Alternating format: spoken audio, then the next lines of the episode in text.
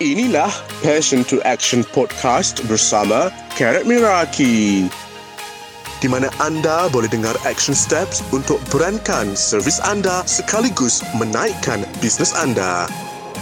Jom kita dengar episod kali ini dengan host kita, Carrot Miraki.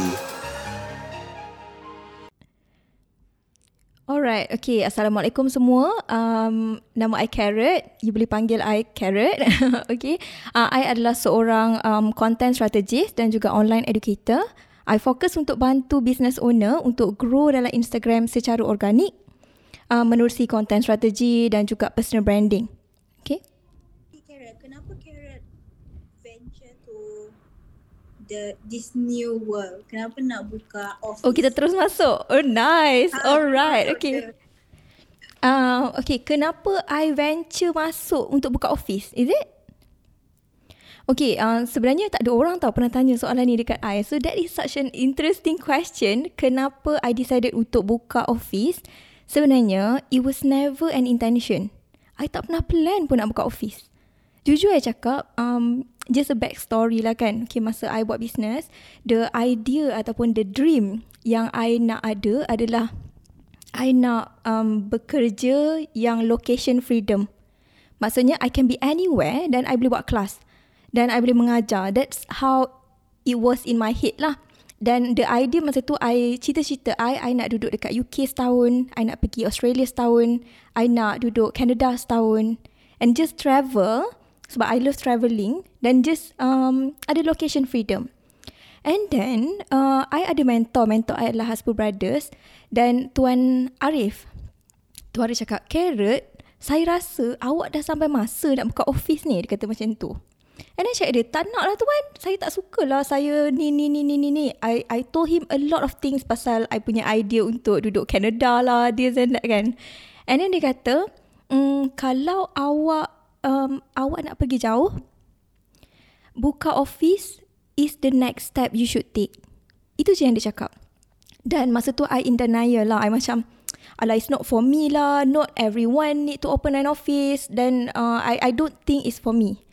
Tapi lepas tu kan, perasaan tu lingga tau dalam hati I. Sebab I ni kan, bila cikgu cakap something, mentor I cakap something, I ingat. Dia jadi macam, betul ke? Ke sebenarnya decision I salah? So I tanya one of my student dan juga kawan, Kak Syai daripada Mimpi Cakes. So, I message dia, tanya, Kak Syai, Carrot nak tanya. Kak Syai kan kerja office kan?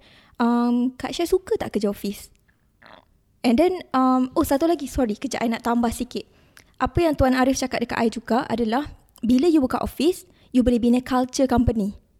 So, kalau you nak grow, culture company adalah satu benda yang kita boleh bina hanya kalau kita ada offline presence. Kita buka dan dia duduk depan kita. Tapi masa tu I fikir macam tak perlu sebab I ada VA, I ada assistant yang work remotely. Macam tu lah.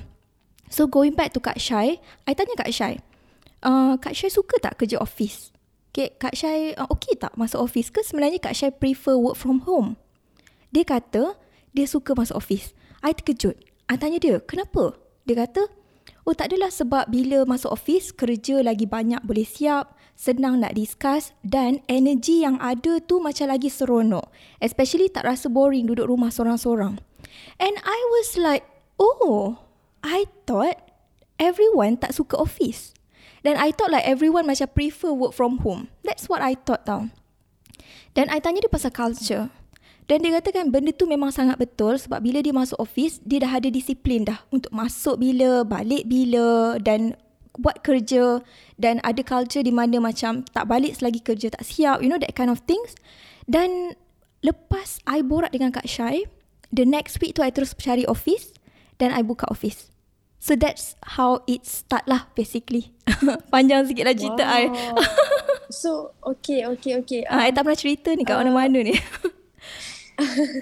Thank you so much for sharing, Carrot. Yes, I happy to, yeah. Happy to. Dia open mind lah. So, Carrot, Syah tanya, is it semua, kan macam Carrot cakap, masa awal-awal Carrot pun tak pernah terfikir nak buka office. So, is it necessary untuk semua orang yang ada online business buka office ataupun hanya specific niche sahaja yang perlu ada office? Bagi I, dia sebenarnya untuk buka office ni kan, it's not for everyone dan not everyone should do it. Because at the end of the day, kita buat business sebab kita nak certain things, betul tak? Sama ada duit ataupun location freedom in my case, ataupun something like happiness ataupun more time with family. So different people ada different needs. So when it comes to opening an office, it's not about what is macam should I buka office because everyone else is doing it? No. Tapi instead, adakah ini something yang I nak for myself? Ataupun adakah ini yang I nak? Dan the question in term of perlu ataupun tidak buka office, bagi I boleh office should be your next step. Kalau one, you ada capacity, okay? Dan yang kedua, you ada the need for it. Capacity maksudnya duit lah. Okay, duit dan you ada masa untuk like all the plannings and everything for the office tu. Dan yang kedua adalah keperluan, the needs. The needs tu maksudnya you nak tak barang, tak muat dekat rumah. You nak kena ada staff untuk pack order. Ataupun kalau in term of service pun, you nak kena ada orang ataupun team sebab you dah tak mampu buat seorang-seorang dan doing it online just not as productive as it should be. Then, office is necessary. Itu pendapat I lah. Dia bukannya macam dia ada clear cookie cutting tau. Maksudnya kalau you buat ni, you kena ada office. Kalau you buat business ni, tak perlu ada office. Tidak. Dia adalah bergantung kepada keperluan kita dengan apa yang kita nak. Menjawab tak? Ke soalan I, jawapan yes, I macam? Menjawab. Okay. Meaning what you're trying to say adalah bila kita punya business tu dah makin expand. Okay, there's a need for you untuk ada office, then it's about time for you to have office, macam to have team. Betul tak? Betul. Kan? Betul. Dia bergantung kepada business. Yes. Untuk memudahkan the process of your online business lah. Ya, betul. Sebab it's about scaling up. Scaling up. Yes. What do you need for you to scale up? Macam contoh kan, kalau you buat contoh 10,000 sebulan. Then you rasa macam you dah steady dah 10,000. And then macam takkanlah nak duduk 10,000 je, betul tak? So you kena tanya soalan dekat diri you, what do I need to add in order to make 20,000 or 30,000 or 40,000? So maybe office adalah one of the additional yang you kena tambah tu, ikut keperluan. Dia macam once you dah sampai that 10,000 level for a few months, you akan tanya what's next. Betul. What's next for me? Betul tak? Betul. Sebab ada sebab bagi I kan, untuk business ni kan, it's all about being aware of your trajectory of growth. Maksudnya kan, you dekat mana sekarang dan you dah stabil ke belum? Kalau contohlah, kalau in term of 10,000 kan, you buat sales 10,000 tapi you tak dapat sustain. Kadang-kadang 10,000, kadang-kadang 15, kadang-kadang 3,000, dia tak dapat sustain. So you kena dulu ada average. Maksudnya dia sustain for 6 months, barulah kita boleh move on to the next one. So dia macam kita faham juga kita punya level of sekarang tengah belajar. Okay, sekarang kita tengah belajar. Lepas tu kita nak stabilkan. Lepas tu kita nak scale up. Dia stages in business tu lah. Yes, betul. Syah diam je. Syah macam diam. Syah tengah proses. Syah tengah proses. Syah paling excited sekali pasal topik ni tau. Dia kata, Syah memang nak juga tanya Carrot this question. Cakap, yes. Kita akan dapatkan Carrot exactly untuk menjawab soalan-soalan. Kalau macam tu kan, I nak tanyalah kan. Kenapa I just nak tahu kan. Kenapa Syah dengan Pah decided untuk pilih topik hari ni? Boleh tak just share sikit kenapa this topic?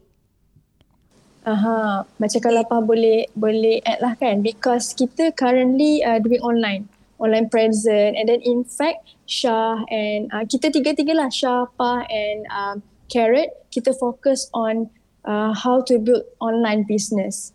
Betul tak? Kita punya niche is to teach people how to build online business, and then suddenly Carrot buka office.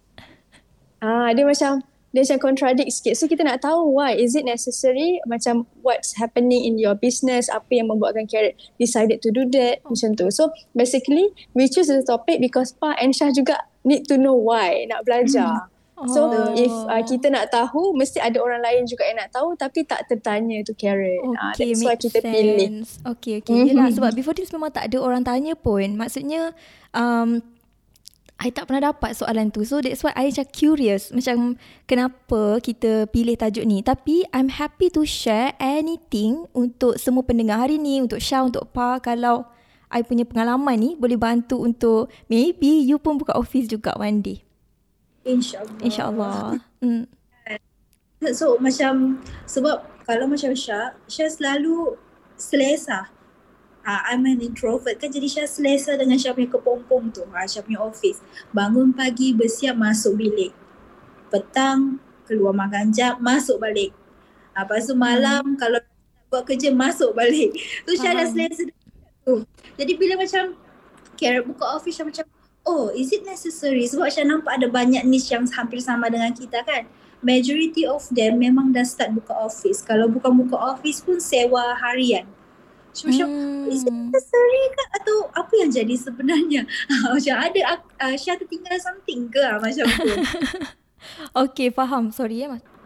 Okay, faham benda tu. Dan macam yang mentor saya cakap kan, dia adalah necessary step untuk growth. Tapi in term of like kenapa buka office, in term of macam yang Syah cakap tu kan, perlu ke? Okay, I pun dulu I ada home office. Okay, I ada bilik dekat office, dekat rumah I yang I turn into an office. So macam sangat senang untuk I. So I pun introvert. Okay, I pun introvert. I tak awkward bila jumpa orang. Okay, online jadi macam tu sikit. Sebab dia depan kamera je kan. Okay, so masa I was happy with my life. Jujur aja cakap kan, I was happy dengan apa yang I ada. I nak buat kerja anytime I want.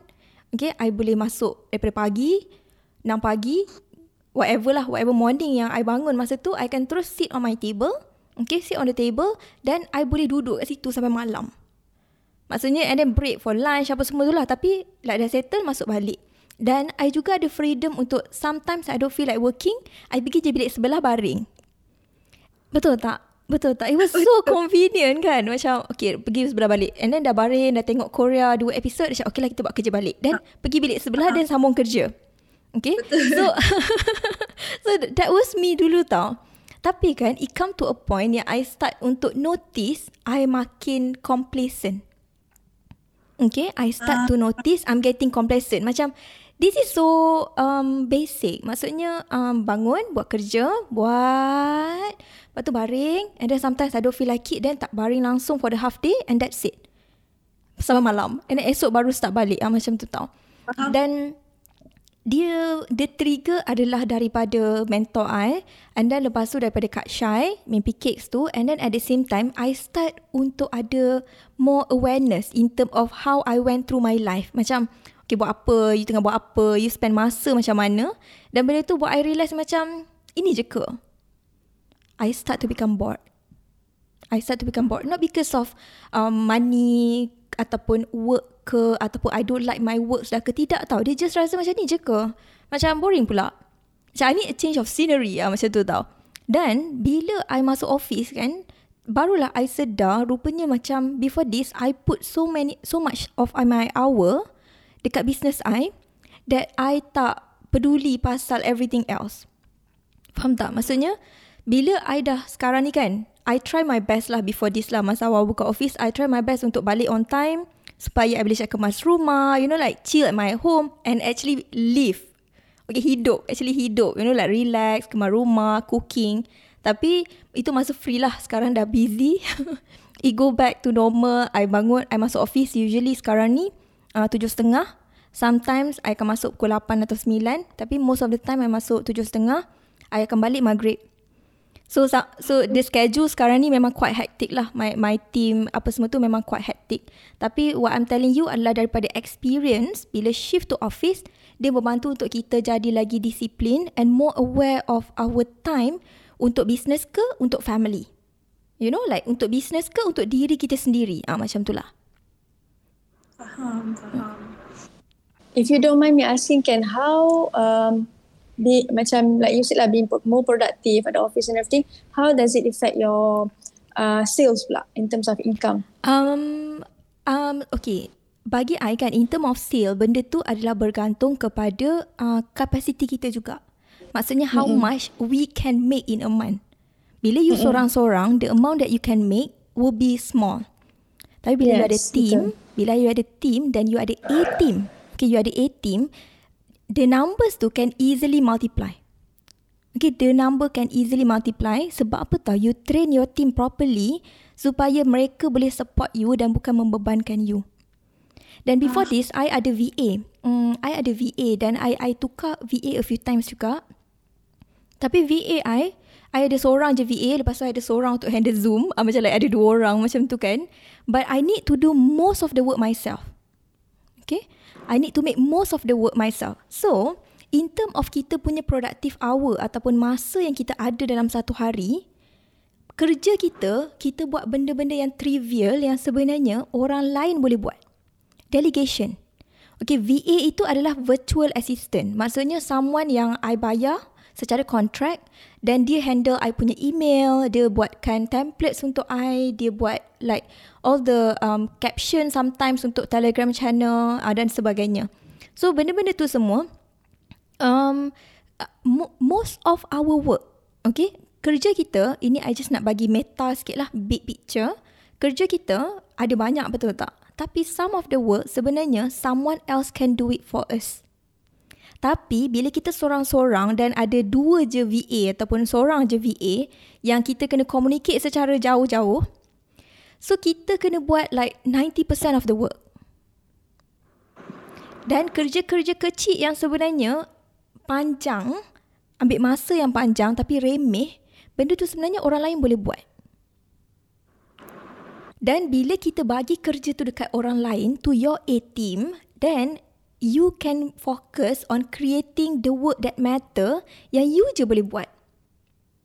So that's why in term of progress kerja, in term of product development, in term of sales, semua tu akan multiply sebab dia basically you create another you and another you and another you untuk buat kerja A, B, C. Dan you fokus untuk tackle D, E, F. You know?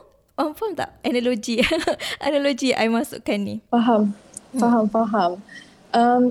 I nak tanya lagi kan, macam you used to work, macam bila kita dah used to work alone, you ada face any challenges tak bila you nak start ada team?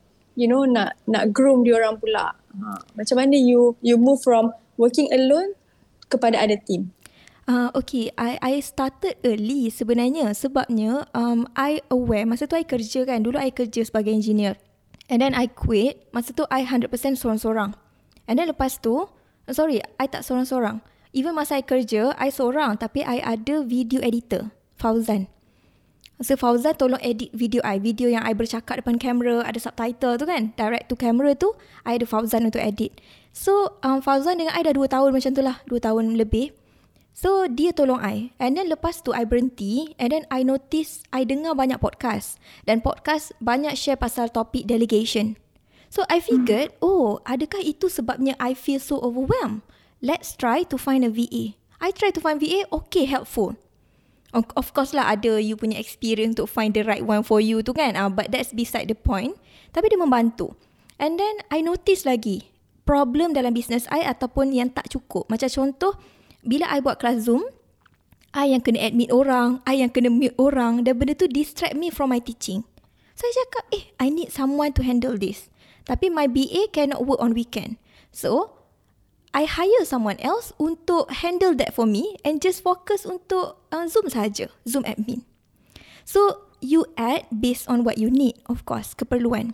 Tapi at the same time, bila nak bercerita pasal shifting to physical, offline maksudnya nak bina training secara offline, that is a whole different ball game. Like seriously, I'm telling you, it was not the same macam you just cari VA. Anyone need work? Tak ada.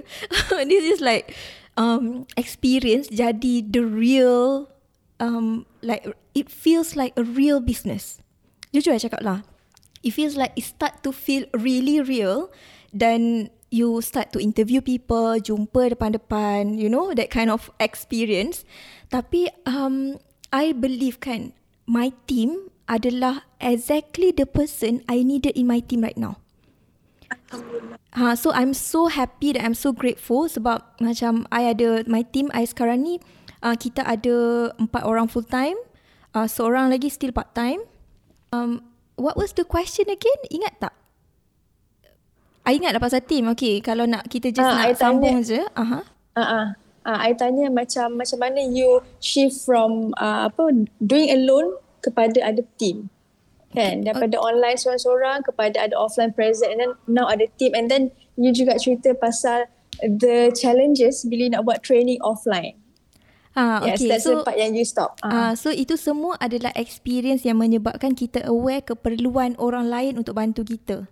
So I dah macam bertatih lah, maksudnya I dah bertatih sebab I dah hire VA, I dah hire orang untuk handle Zoom, you know.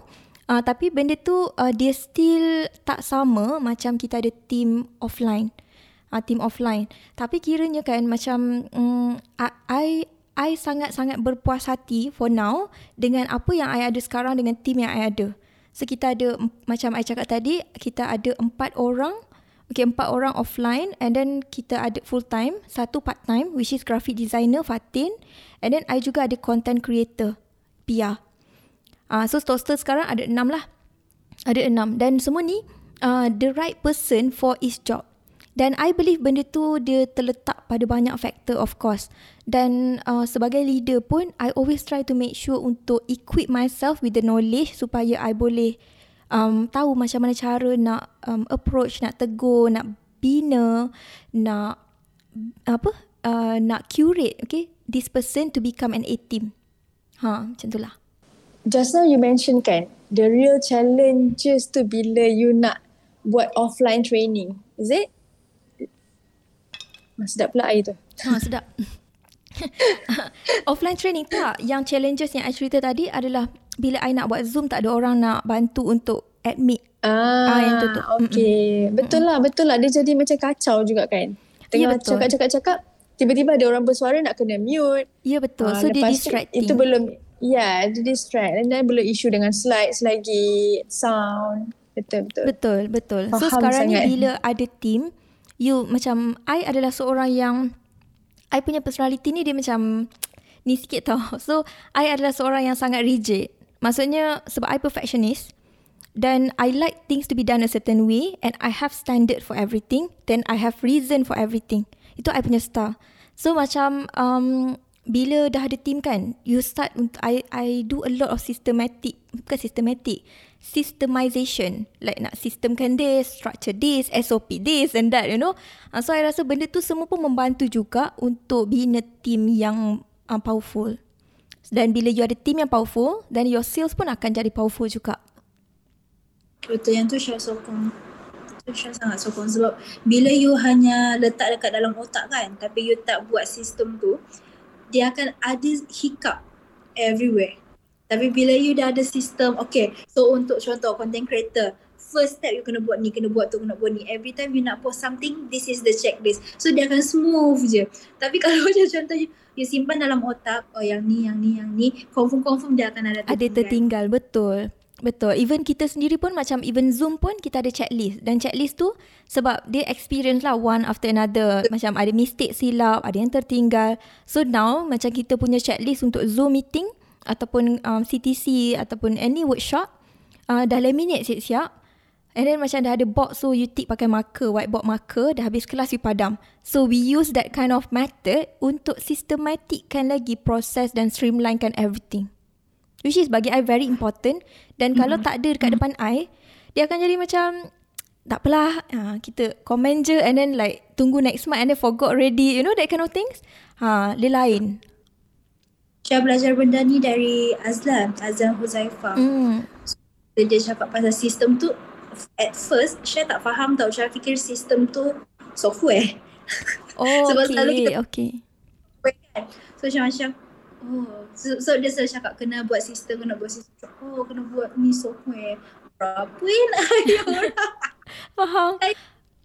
Boleh je buat dekat dalam Excel, and okay je. Ya, betul. Oh okey, oh patutlah selalu setiap kali kalau Syah buat something ada typo lah, ada kurang ni lah, akan terlupa nak letak hashtag kah, atau lupa nak letak reels kah, macam contoh nak buat live ni lupa nak letak title kah.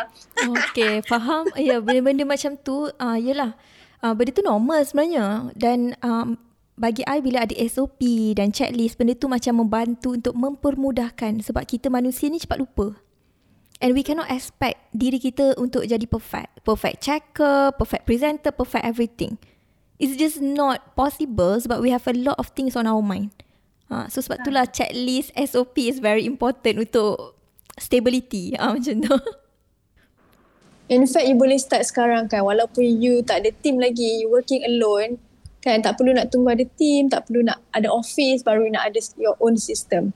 Working alone pun dah boleh start ada sistem. Start practice awal-awal. Betul? Sebab mana tahu sampai macam apa Carrot cakap tadi, sampai satu masa kita nak scale up, so kita dah ada dah that system. Betul. Kan? So anyone here yang ada questions, so Carrot tanyalah macam if you guys are thinking, patut ke you ada offline presence, apa lagi you nak tanya yang Pah dengan Syah belum tanya kan. It is time for you untuk belajar sebab this is sort of mini class. Yeah, mini class where boleh belajar secara bersumber. So Carrot, saya tanya regarding pasal office. Sekarang kan banyak office yang you boleh sewa harian atau weekly or monthly. So apa pendapat Carrot tentang office macam tu? Adakah working space ke? So adakah dia berbaloi? Contohlah kalau macam Syah rasa kalau nak buka satu office yang besar tu mungkin bukan untuk Syah, tapi mungkin Syah boleh venture into yang co-office tu lah, harian, bulan, weekly. Sebab Syah, antara satu Syah punya downside adalah Syah tak pandai lesson. So it will be hard untuk travel. So kalau macam contoh Syah nak buka office, dia macam rugilah sebab Syah tak boleh nak datang hari-hari kan. Faham. Apa pendapat untuk orang yang macam tu? Okay, kenapa just a question lah, kenapa you rasa macam you nak ada office? Sebab Syah rasa Syah punya ni jugalah, rutin tu Syah macam banyak mamas. Nak jadi more productive lah. Untuk produktif. Okay, dia macam ni tau. Okay, kalau ni pendapat I kalau in term of productivity, it has to be done every day for it to become a habit. Maksudnya kalau kita buat seminggu sekali, it doesn't become productive. Okay, dia jadi macam booster sahaja for that one day, once a week. Tapi kalau productivity, it's all about like adding bigger, making progress every single day supaya you progress faster. So kalau pasal productivity, it's good untuk you ada space every day that you can go to. Kalau you rasa macam boring untuk dekat office you kan, then you can change it up untuk macam selang-seli. Ada schedule, ada hari ni pergi dekat rumah you, esok pula boleh pergi dekat co-working space yang harian tu kan.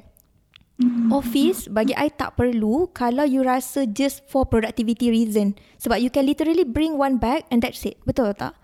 Kalau you nak sewa office, maksudnya macam office co-working space, dia ada tempat duduk luar, dia ada macam pods, bilik-bilik kecil yang you boleh rent juga. Macam seorang duduk ataupun dua orang kan. Kalau you rasa you ada documents and a lot of things, then baru letak. Tapi since you dah ada office dekat rumah you sendiri, personally, I don't think you need to rent an office outside unless you need one. Macam tu tau. Kalau you just need for productivity reason, then you ambil yang dekat luar tu je, bawa one bag, settle.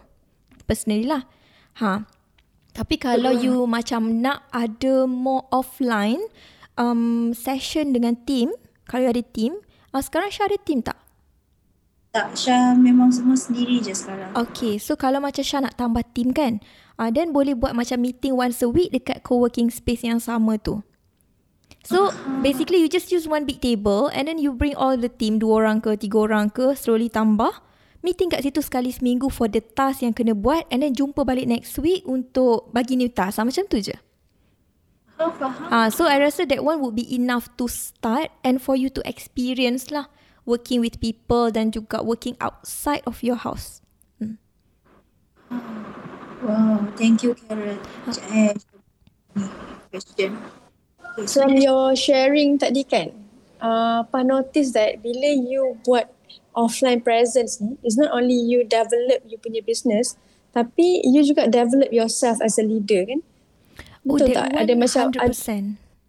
I can see 100%. That bila you cerita macam, yelah sebab you nak kena train orang and everything. Okay, just to elaborate sikit lah pasal topik leadership tu kan. So before this, you seorang-seorang, so you only need to motivate yourself. You only need to inspire yourself every single day for you to move forward, betul tak? Tapi, bila you ada orang lain, there's a lot of different things that we need to take into account. Maksudnya macam cara orang tu berfikir, raut wajah dia, what does it mean?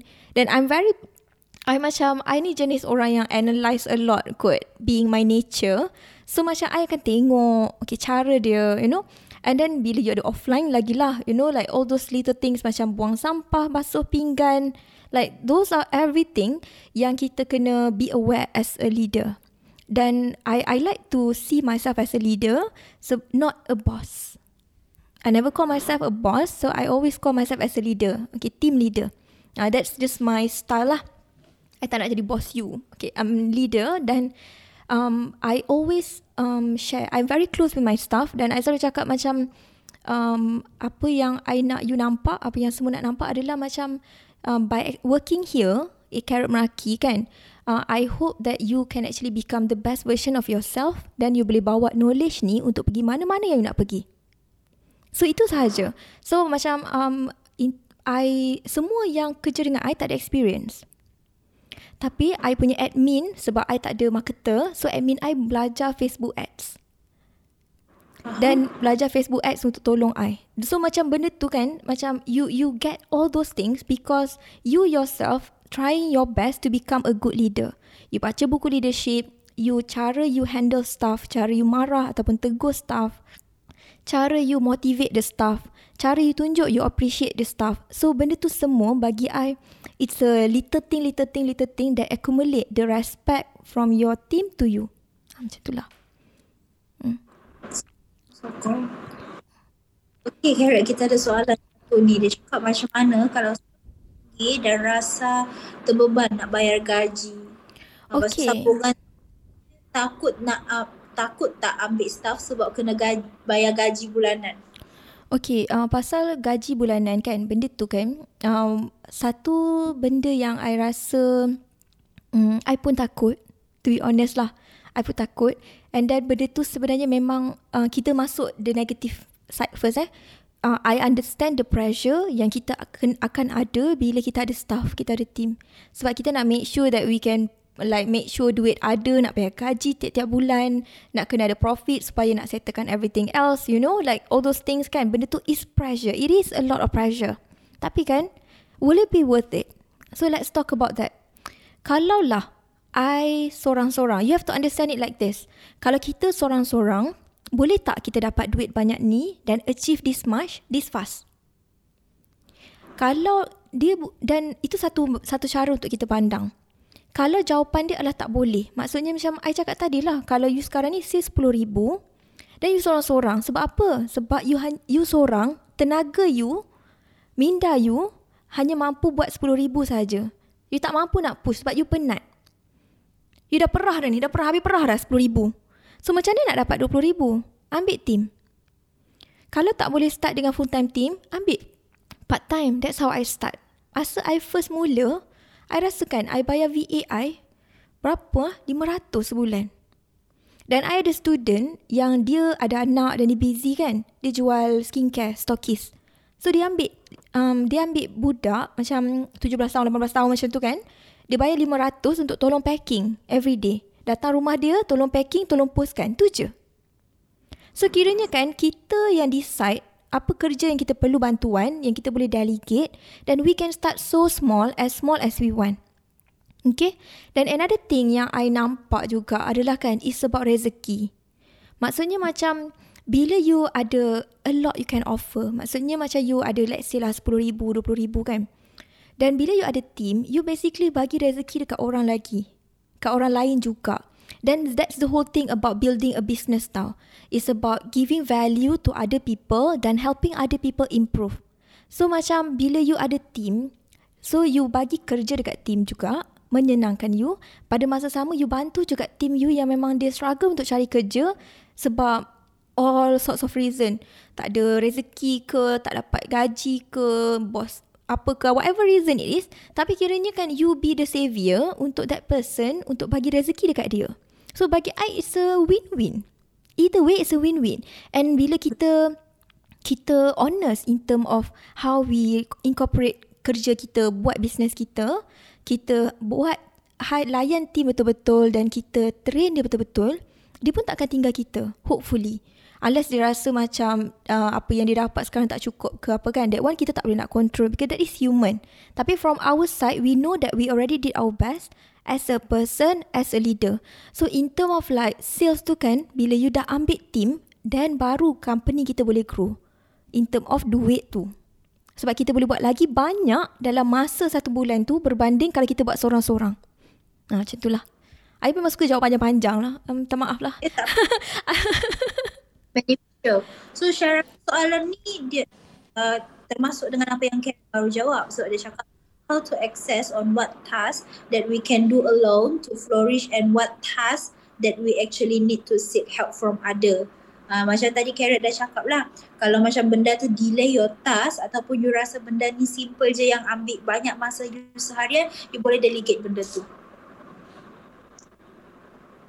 Okay, so tak ada soalan dah dekat sini. Okay, I nak sambung sikit lah Syah untuk soalan tadi kan. Macam mana nak tahu what task you can delegate and what task yang patutnya you buat.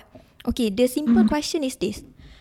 Kalau perlu ke ada muka you, suara you untuk kerja tu, ataupun minda you, ataupun otak kita tu untuk kerja tu? Kalau jawapannya ialah tidak, then delegate. Itu je, simple as that. Kalau dia hanya perlukan tangan, dia boleh delegate. Kalau dia perlukan kaki, dia boleh delegate. Kalau dia perlukan badan, boleh delegate. Tapi kalau benda tu, macam contoh, create content, buat live, memanglah kena you. Betul tak? Sebab this our face and our ni kan. Kalau contoh, I record podcast, boleh tak I nak bagi ke orang lain? Tak boleh. Sebabnya suara I. Tapi kalau contoh tulis email, boleh tak I pass ke orang lain? Boleh. Sebab kita boleh suruh orang untuk belajar cara kita menulis email untuk ditulis. So kiranya benda yang macam orang nampak, maksudnya dengan suara, muka kita, that one kita tak boleh delegate. Buat content nak kena buat reel, boleh tak nak delegate? Tak boleh. Tapi editing boleh tak delegate? Boleh. Sebab itulah macam I buat reel I sendiri. Macam I ada Pia kan, which is my content creator. Tapi Pia yang edit kan reel I. So kita gunakan masa yang kita dah save daripada bagi edit. Kalau kita edit sendiri maybe sehari. Okay. Sebab contohlah I tak pandai edit kan. So kalau I edit tu, ya Allah ya Tuanku, 3 jam ku I rasa. I bagi Pia 10 minit je. So, dia bergantung kepada kita pula berbaloi tak kita spend masa kita selama 3 jam yang bernilai contohlah RM100 satu jam kita. Okay, RM300 dah kita burn. Sedangkan kalau kita bayar orang tu contohlah RM50. Kan nampak tak dia macam it makes sense untuk kita guna masa kita untuk buat benda yang boleh generate that money rather than dan gunakan kerja-kerja yang boleh modalnya kecil bagi ke orang lain. Macam itulah. So that's how we know untuk tengok what to delegate and apa yang kita kena buat. Dan satu lagi yang I nak tambah adalah kerja-kerja yang kita personally tak suka. Not our strength. Macam contoh kan, kalau you memang tak pandai Excel, that is not your strength. Find someone who can do it for you. It's as simple as that. Kalau macam, kalau you tak suka buat templates, then go buy some templates. Tak payah nak buat everything from scratch. Macam tu lah. So that's why itu macam saja je I nak share. Hopefully membantu untuk yang rasa macam struggle sangat kerja banyak dan you rasa you have to do everything alone. You overwhelmed kan? Ya, betul. Bila you overwhelmed, you pun demotivated and tak show up. Betul. Actually yang tu memang tips yang sangat bagus lah. Kita pun apa-apa macam tercukak kan? bunyi macam simple tapi dia punya impact dia totally different. Besar impact dia. Okay. So Carrot dia tanya macam mana nak set gaji according to the task, especially if plan for part time. But I personally I tak tahu.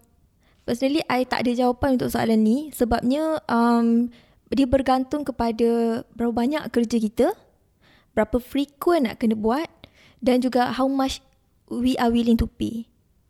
Dan it's all about negotiation dan as long as orang tu terima then it's okay. Sebab I pun macam I try juga. Mula I letak 500. Then ada orang. Lepas tu okay. Lepas tu bila I tengok I bagi kerja banyak, I cakap kena tambah ni. So after 1 or 2 months I naikkan 600. Lepas tu I naikkan 700. Macam tu tau. So benda tu I naik-naikkan mengikut capacity I dan kemampuan I juga. Dan ikut kerja tu lah. We have to be fair to them as well. Kalau kita tengok kan memang kerja tu sikit, dan kita boleh nego dan bincang untuk bagi berapa. Macam itulah. So dia tak ada one clear answer. Oh start at 500, maximum you should go is 800, tak ada. Personally I rasa tak ada. Dia bergantung kepada kerja dan skill dan juga frequency. Okay, so kita dah tak ada soalan ni. So siapa kita direct question lah. Okay, before we end our live, kita ada IG based live room tu, kita ada 2 soalan nak tanya. Okay, the first question adalah apakah 3 personality Carrot yang sangat-sangat membantu you especially dalam you punya offline presence to have a team kan? Apakah 3 personality tu? Personality, in term of personality kan, I just nak cakap pasal Enneagram. You familiar dengan Enneagram tak? Pernah dengar. Sebenarnya dalam dunia ni ada macam-macam jenis personality test yang kita boleh ambil untuk kita discover the kind of person ataupun character we are. Okay, so my favourite, I dah pernah ambil banyak dah. Dan my favourite adalah Enneagram. Enneagram ni type 1, type 2 tu eh? Yes, dia ada type 1 sampai type 9. You pernah ambil? Syah type 2. Oh, Syah type 2. Type 2 is helper. Betul? Yes, okay. So, macam I punya type, dia basically kan untuk Enneagram ni, I just nak share sikit kalau ada yang interested lah. Sebab I sangat suka human psychology dan I find it very fascinating. Dan I rasa bila kita faham karakter manusia, lagi mudah untuk kita approach. Dan that's one thing yang I just nak share juga. Semua team I wajib buat personality test. Supaya I tahu how to handle them. So I know personality untuk setiap seorang. Macam itulah. Okay. Enneagram. Enneagram. Okay. So untuk Enneagram ni, kita tengok top 3 tau. Kita ada 1 dominan dan 3 yang paling tinggi tu our top 3 lah. Maksudnya kita punya diri kita tu paling besar adalah top 3. Tapi dominant tu yang paling kita like obvious sangat yang pertama tu. Okay. So, I punya yang pertama adalah perfectionist. I dah buat test berpuluh-puluh kali. I dah try different personality test. Jawapan I semua sama. Perfectionist. Lepas tu top 3 I adalah perfectionist, achiever dan juga leader. Which is type 1, type 3 dengan type 8. So, itu adalah personality I punya personality traits. Perfectionist, achiever dan leader. So, 3 ni symbolize everything that I stand for. I adalah seorang yang tak berhenti selagi I tak dapat. I adalah seorang yang respect people pada masa sama, naikkan orang pada masa sama. I push and challenge each one dalam team I. Okay, dan I adalah seorang yang always reason dan terima pendapat. Maksudnya kadang-kadang tim I akan propose, puan rasanya boleh tak kalau kita nak buat macam ni. Sebab I rasa macam better lah. And I kata okay boleh proceed. Good idea, good job. So that's what I do. Dan benda tu dia speak to my personality. Dan kalau you nak tanya the 3 personality tu, I would say this lah. I am a perfectionist, I am an achiever dan juga I'm a leader. Jawapan I semua panjang-panjang. It's okay. So the last question, Syah. Okay, last question Carrot. It's not a macam questions lah kan. Tak dengar. Yeah. Dia terputus. One brutal honest. Tak dengar. Apa? Tak apa biar. Apa cakap One brutal honest advice yang share Carrot boleh bagi dekat those yang listening. Brutal, dia kena brutal. Jangan tapis-tapis, dia terus brutal je. Personally lah kan. I rarely say anything brutal lah kot kan. So for me to come up with something brutal tu dia. Okay, tapi this is like one message I would like to send to everyone yang dengar hari ni. Okay, kepada semua yang mendengar hari ni, I hope you pay really close attention to what I'm about to say. Okay, everyone successful went through everything you did. I ulang lagi sekali. Everyone who are successful went through everything you did. Apa yang I nak sampaikan kat sini? Wherever you are right now, dekat mana pun stage business you, you ada staff, you tak ada staff, you ada office, you tak ada office, you buat sorang-sorang ataupun whatever numbers you have. Sebulan you buat 1,000, 2,000, 3,000, 5,000, 10,000, 100,000. Semua orang yang dah dekat depan tu kan, yang dekat depan tu, yang dah buat, let's say, you nak buat 1,000,000 ataupun you nak buat 100,000 lah sebulan. Okay, 100,000 sebulan. You sekarang dekat 10,000 dan you went through everything. Okay, all the hardship, all the struggle, all the anxiety, depression, cry every day. Semua ni adalah hardship yang orang yang dekat 100,000 ni dah rasa. Dah rasa. Dan the most important thing that you need to take away adalah orang tu ada dekat situ 100,000 sebab dia tahan. Sebab dia persevere, sebab dia ada grit, sebab dia push through, sebab dia never say no. Dan you are on your way. You are on your way dan you just need to focus on not giving up. Itu sahaja yang I rasa this is like a message untuk I juga. You know, untuk I juga dan untuk semua orang yang dengar hari ni. Kalau you rasa macam nak give up, you rasa macam, this is not for me. You rasa macam business is hard. You know, yes, it's supposed to be hard. And what you are going through right now, sebenarnya orang yang dah buka company juta-juta tu, dia dah rasa dah 20 tahun lepas. You tengah rasa sekarang. So, are you willing to stay for the next 20 years untuk dapat apa yang orang tu dapat? Macam itulah. So, that's my brutal honest. Okay, yeah. That's a very, very beautiful message. Yeah. Betul. Okay. Kita tu tahu, kita macam selalu fokus kenapa aku macam ni. Tapi sebenarnya hampir semua orang dah pernah lalui benda tu. For them memang akan lalui benda tu. Betul. Of course, different challenge. Semua orang akan ada different challenge sebab kita ada different knowledge, kita ada different experience, kita ada different life stages dan kita ada different environment. Of course, semua orang akan ada different challenges. Tapi, we are not special. Itu benda yang I realise lah. Okay? Dulu, I thought I was so special. Macam tu kan. Tapi, sebenarnya macam like, kalau orang lain boleh berjaya, kita pun boleh and we are not special. Kalau kita go through this struggle, ada orang lain yang lagi susah daripada kita tengah go through the same struggle dan push through. So, dia macam, no, we are not special. Macam tu lah. So, itu one thing yang I macam, I'm not special. Apa yang I ada adalah disebabkan I work very hard on it. I never stop for a single day dan I always push through. Macam tu. Sangat brutal honest. Brutal honest. Okay. Okay. Okay, so sebelum kita ni, Syah ada nampak satu soalan tau tadi. Sebelum kita ni, and kita message tanya, ada ke staff Carrot yang buat hal? How do you handle them? Apa dia? Pernah yang buat masalah, yang ada buat hal and masalah. Staff buat hal. Okay, for now sebenarnya I rasa tak ada nothing big sebab kita yang sebenarnya decide, kita sebagai leader, kita yang tengok kita nak besarkan masalah tu ataupun tidak. Kalau kita yang nampak benda tu besar sedangkan benda tu kecil dan kita meroyan, then it become a big deal.